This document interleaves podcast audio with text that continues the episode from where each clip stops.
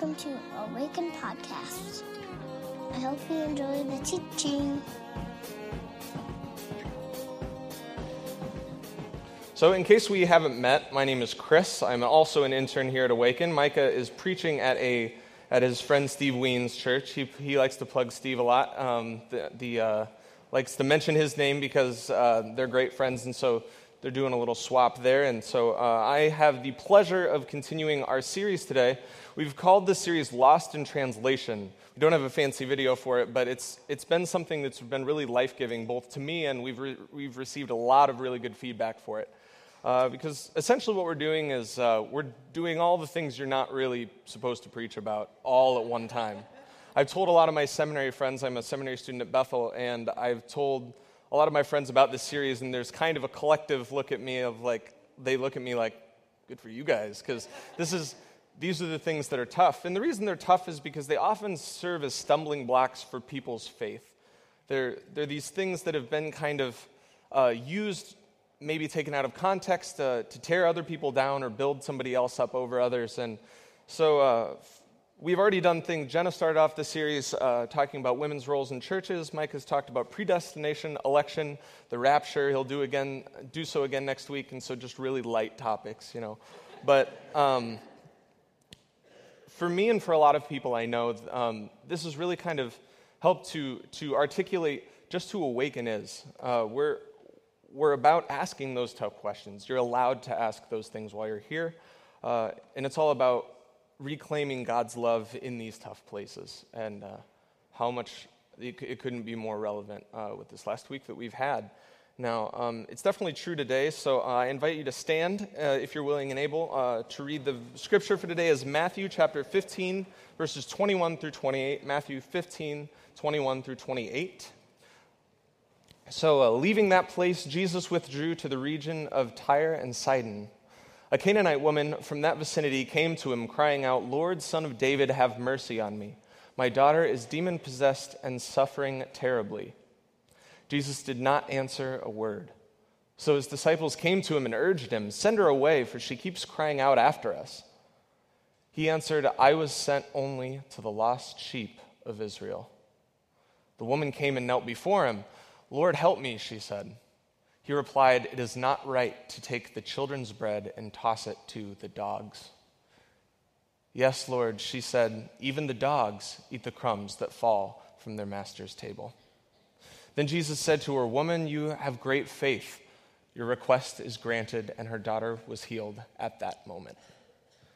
Please pray with me. Father God, we thank you for the opportunity and the freedom that we have to gather here today to study your word. I pray, God, that we would have open hearts to receive you, God, and to hear your word in a new way, to receive your spirit, God, to feel your kindness in this world, and that the world may know its kindness through our hands. In Jesus' name I pray. Amen. Feel free to have a seat. So, we've done a lot of, some of these issues that we've tackled are kind of divisive. I hope the stool doesn't break. Um, the a lot of issues we've done are, have been kind of divisive. Um, they're awakens filled with people from a lot of different kind of faith backgrounds. They're, not everybody agrees on all these little uh, tiny pieces of theology. Uh, for example, Micah, uh, before this, worked at a Baptist church. I myself grew up in mainline uh, Protestant and an ELCA uh, background, and so just very, very different types of things. But you don't have to believe all the same things here at Awaken because the thing is, is that we're trying to see through some of these tough things culturally, um, historically, and, and try to see what that might mean for us here to see God's love amidst these tough things. And so um, it might not be completely clear, maybe. This is one of those things that isn't necessarily debated, but more skipped. People don't really talk about this story because uh, a couple, couple things that happen here. Jesus says that he's only for the lost sheep of Israel. And then this woman who comes to ask Jesus for help, he essentially calls her a name. He's mean. And so the biggest problem for me and for many in this passage is that um, this Jesus isn't the Jesus that we're familiar with. He seems exclusive, he seems mean. As with Micah and Jenna in this series, I'm here to uh, offer a different reading, a, diff- uh, excuse me, a different perspective. Um, you see, uh, Micah likes to say a lot of times if your interpretation of a passage doesn't sound like what we know to be true about the heart of Jesus, then maybe we need to take a different look at it. But the question this morning is what do we do when Jesus doesn't sound like himself? And uh, Micah picked these passages and he looks at me and says, Chris, you want to do this one? I'm going to be gone. Thanks, buddy. No, I think this is actually, uh, I'm going to argue, like Micah likes to say, the exact opposite is true. Jesus is not exclusive and Jesus is not mean. So, to get into this, uh, I'm going to explain something that is review for a lot of people, but I never want to assume uh, that, that people know about the Bible. Um, I know we have a lot of people new to faith. I'm not trying to talk down to anyone. Please hear my heart in this. I just want to make sure that it's understood. So, what we read today was in the book of Matthew. Matthew is part of a group of books called the Gospels. They're the first four books in the New Testament, which is the second half of the Bible. This is the part of the Bible that talks about Jesus. These first four books are, they all tell this narrative, this story of this person, Jesus. Now, because they're all talking about the same person, a lot of times there are stories that are retold. Uh, they're all from different authors, from seemingly different perspectives, and seem to really kind of be uh, articulating different points. But because it's one person that they're talking about involving the same cast of characters, they're repeated. And so that's definitely true today. Uh, this story is also in Mark chapter 7, verses 24 through 30. Um, and it's almost worded exactly the same, but there are a couple of things that I think that are helpful here. In some translations, uh, Jesus says, in the book of Mark, he says, in my, uh, when, he, when he's talking about uh, let the children of Israel eat first, he says, let my own family, the children of Israel, eat first. Now, this just highlights this family metaphor that's going on that's already present in Matthew, but I think it's important to talk about because we need to understand family in the metaphor of the people of Israel that they use for themselves in order to really understand them. Because you see, um, in the story that we just read, the woman calls out to Jesus. She says, Son of David. That's acknowledging that she knows, one, he actually is, we, we believe that he's perhaps in the actual bloodline of David, but also it's hearkening back to the fact that um, he's a son of David. He is Jewish, he's from the nation of Israel. These people, because of how prevalent Christianity is in our, our culture today, and because of how prevalent uh, or how much we understand now about the Jewish people as the roots of our faith, it sometimes is overshadowed the fact that the people of Israel were not a major people group amongst the powers of the world. They were actually relatively small. And so what happens is these people, um, have these books that they had. So I talked about the New Testament and the Gospels. The first half of the Bible is all the Old Testament, and what it's doing is following a specific, small group of people from their ideas of how the world started to uh, right before Jesus was born. Now, they preserved their own culture, and specifically around this culture were these rules that they have. Uh, they held, they viewed that these rules were from God, and so this was incredibly important to how that they understood uh, who is in the family. If you're in the family, the people of Israel, because it was both culturally, uh, racially, it was actually a race of people if you were from Israel, and then also it was their religion. It had all to do with who they were.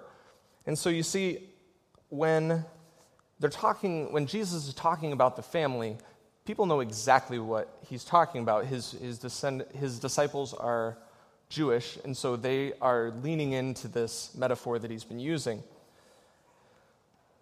The other thing that Mark says, besides this family thing that I noted before, was that he, he notes, the author of Mark um, notes that this woman was born in uh, Syria Phoenicia. Often you ref- hear this story referred to as the Syro-Phoenician woman.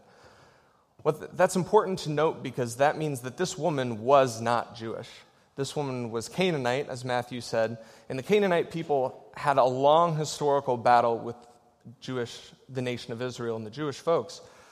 Uh, they were much stronger militarily often. They'd done a lot to keep Israel out of the Holy Land. And so you can understand now, when we understand this context, that this woman who comes to meet Jesus It says he's on the road to these places, so it's not even in a city. She's come out to find this person. She approaches him, and what these disciples see is not somebody who needs their help. What they see is a person who is not only not in the family, but somebody who's oppressed them. She's not in the culture, she's not of their race, she doesn't follow their rules. She's, she's not in the family. And if you're all familiar at all with this with the Jesus narrative, you know what's coming. Uh, there's kind of a, a, pattern in a lot of stories where Jesus heals people. Um, the, there's a woman or a man or some a group of people that come to Jesus, express their need. Uh, the disciples say something ignorant. Jesus says something and then heals them, and then it's great. And it's all kind of set up this way. So if we really, if we really look at this, it says, so the woman approaches Jesus. Uh, she says, We need help. Check. The disciples say, Jesus, she's bothering us. Check. and then Jesus basically says, I'm not here for you. She pleads with him. She brings him, she's laying out her heart in front of him, and he calls her a name. So I'm like, I, I read, the, when people read this, they're like, wait, wait, wait, wait, wait. And this is the kind of thing that like drives seminary students insane because what do you do with that? Because what was supposed to happen was Jesus was supposed to blow people's mind with a question, uh, a semi ambiguous statement that people will debate for thousands of years. He was supposed to heal the woman and then walk away like a boss. That's what was supposed to happen. And it didn't happen. Because the problem here is Jesus sounds a lot like the disciples, and we know that they're morons. So, what, so, what, so what do we do with that? So, today I'd like to say that historically, his first statement, for all intents and purposes, is not incorrect, as far as they know. Because the, to the disciples, he isn't wrong, he isn't there for anybody else. They're calling him the Messiah, but he doesn't, they don't understand Messiah like we understand Messiah he, to them, he's there for the family, right? But if we look back at Jesus' earlier teachings, we go back, um, one of the reasons why people will, would have come out to Jesus for his help is because people have heard about this guy. He's taught, he's healed, he's done a lot of things. And so if we look back uh, at Matthew chapter 12, uh, 46 through 50, I'll read it to you, don't worry. Uh, there's, there's this really helpful teaching that Jesus does. He was speaking to a crowd one day, and his mothers and his brothers uh, stood outside asking to speak to him. Someone told Jesus, Your mother and your brothers are standing outside and they want to speak to you. This person's just trying to be helpful. There are so many people around Jesus that his, his family is trying to get to him, and somebody's just trying to, uh, trying to help out. And Jesus turns to him and says, Who is my mother? Who are my brothers? He pointed to his disciples and said, Look, these are my mother and brothers. Anyone who does the will of my Father in heaven is my mother and my sister and my brother. And so uh, Jesus takes this seemingly innocent thing that this person says to him, just trying to be helpful, and he's, he's speaking again into this family metaphor. He's looking and he's saying, Look, we're all family. And the people who are doing the will of my Father, that's family. Now, his disciples probably heard this and thought, yeah, perfect. We're part of the team. We follow the teachings, we follow the rules. But what they, what they don't really understand then is if we go back farther, if they'd been listening, which often it doesn't seem, seem like they are, if we go back earlier, Jesus is given a thing, we have recorded the Sermon on the Mount and a lot of other different teachings. And what Jesus does in those specifically is look at the teachings, the laws that are embedded in this culture. And he says, You think it's this, but it's actually this. He's redefining what this law means. And so we can see through examples like the Sermon on the Mount that the will of the Father is not about the law, but rather it's about things like loving your enemies, it's about not judging other people it's about giving to the needy, because God's will for Jesus is clearly for him about the heart. So, when the woman says, when he says to the woman that he's only for Israel, he's speaking in a language of the family, right? It sounds like the disciples, like I said before. He sounds like his disciples because he's speaking in a language they're understanding. He's responding to their request for him to send this woman away. The metaphor, he uses the family at the table. It allows him to both speak into the family metaphor that the Jewish listeners are used to, and he's setting up this woman to tear it all down. Because you see, the disciples are really confident at this point. They're so confident in their place in their hierarchy that they've created. They're proud because they have a seat at the table of Israel. When he talks about the family at the table, they know that they're one of the people. They want the whole meal. What this woman, this outsider, essentially says, she says, doesn't, just, doesn't the dog get the crumbs? Basically, she says, I don't need the whole meal that they're trying to claim for themselves. All I need is the crumbs. Well, the, disciple want, while the disciples want all of Jesus only to themselves, she says, All I need essentially is a little bit of you. She says, she's essentially telling Jesus, while the disciples are saying, You're only for us, you're only all for us, she's basically telling Jesus, A little bit of you is all I'll ever need. Because you see, her heart, what she's done by expressing this, what he's set her up to do, what he's allowed her to speak, both to him but mostly for his disciples, she's put herself right in the middle of the family. She's not, she's not a dog in this family, but she's, she's established herself then as the cherished daughter of God because her heart has done the will of the Father. And it's only then that Jesus says, Your faith has healed you. And so applicationally speaking, all that's really nice, right? It sounds good. But people misuse this verse a lot. They use it to talk about boldness and, and tactlessly trying to coerce someone to believe their own specific doctrine. Uh, a lot of times, this, uh, this is used alongside with Jesus flipped the tables, so we need to be unabashed and we need to. I mean, they just need to hear it, so we're going to run right over them with it. But in this, in this case, Jesus isn't being bold about his faith. He's not unabashedly sharing the truth because he's not being mean. What he's allowing to do is, what he's allowing this woman to do is to speak her kindness. And so I invite you to consider this morning what does it mean to worship a kind God? There's a, there's a, uh, there's a song in our that's, that's an old song. It's a song called Nice Guys Finish Last. And I think that we really believe that a lot of times. Speaking as someone who, who would be maybe traditionally categorized as a nice guy, uh, sometimes that's not seen as a leading quality.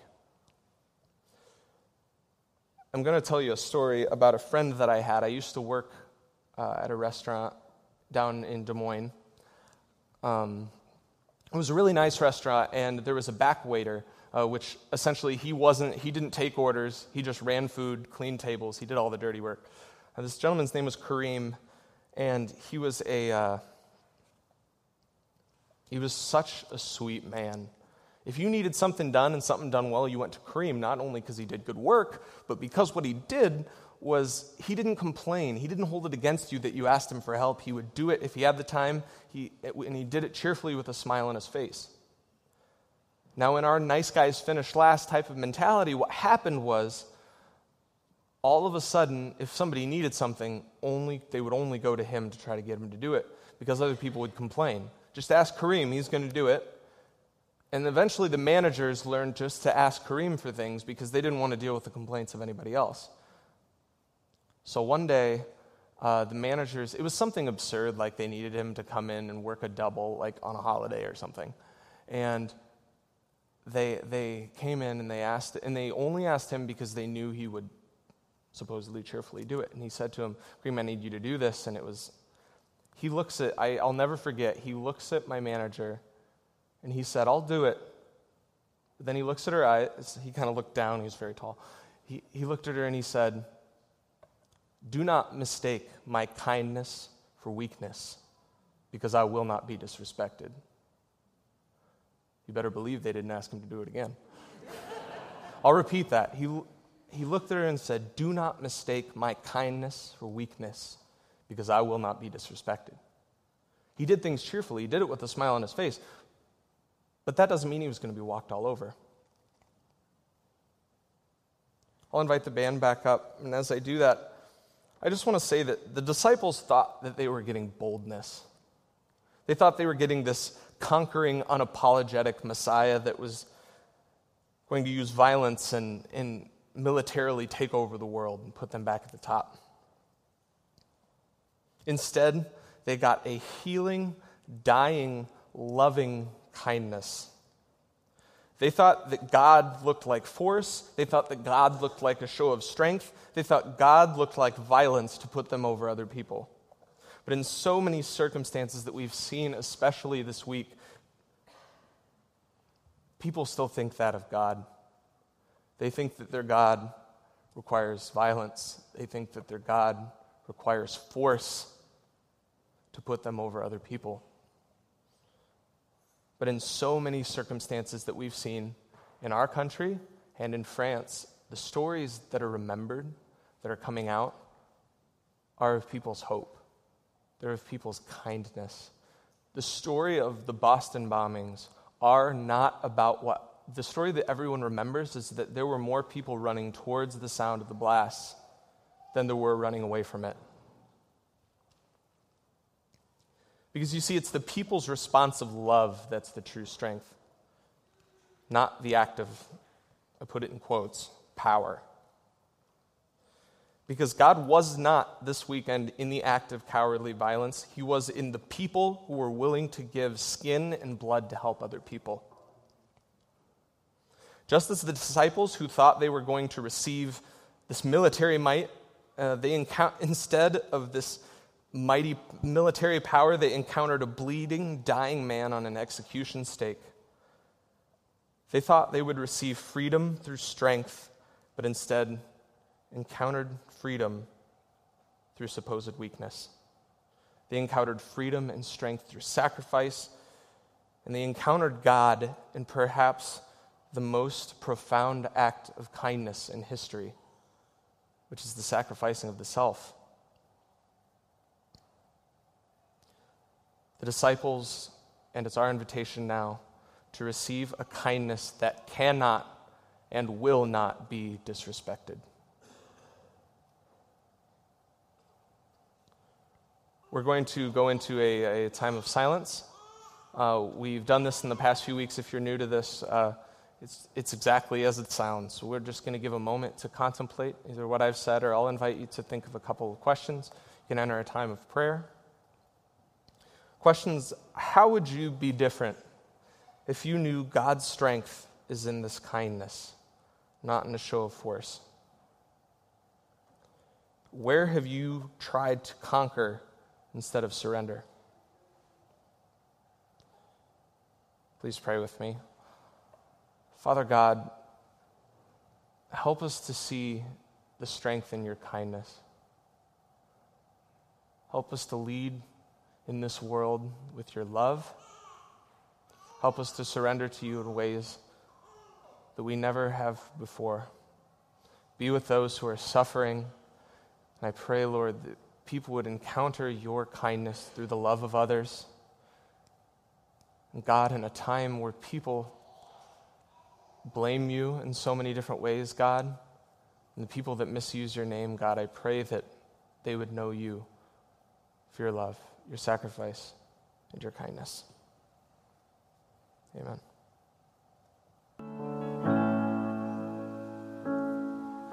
If you'd like somebody to pray for you, uh, we have members of the prayer team over here to my right, your left, uh, that would love the opportunity to pray for you. If it's something specific, if it's something that's, if it's about France or any of the other things that have happened recently in, in the world or in your own life, they would be more than willing to do that. So receive this benediction today. May we see God not as power as a conquering, violent power, but as sacrificial, loving kindness. May our eyes be open to see that kindness in the world. May our hands be ready to give God's kindness to the world. And may our hearts be ready to receive it. Grace and peace.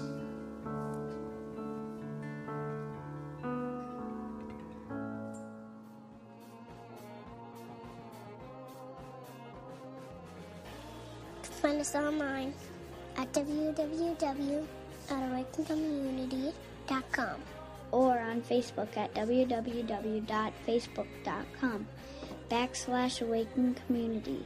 or on Twitter Awaken Community. See you next time.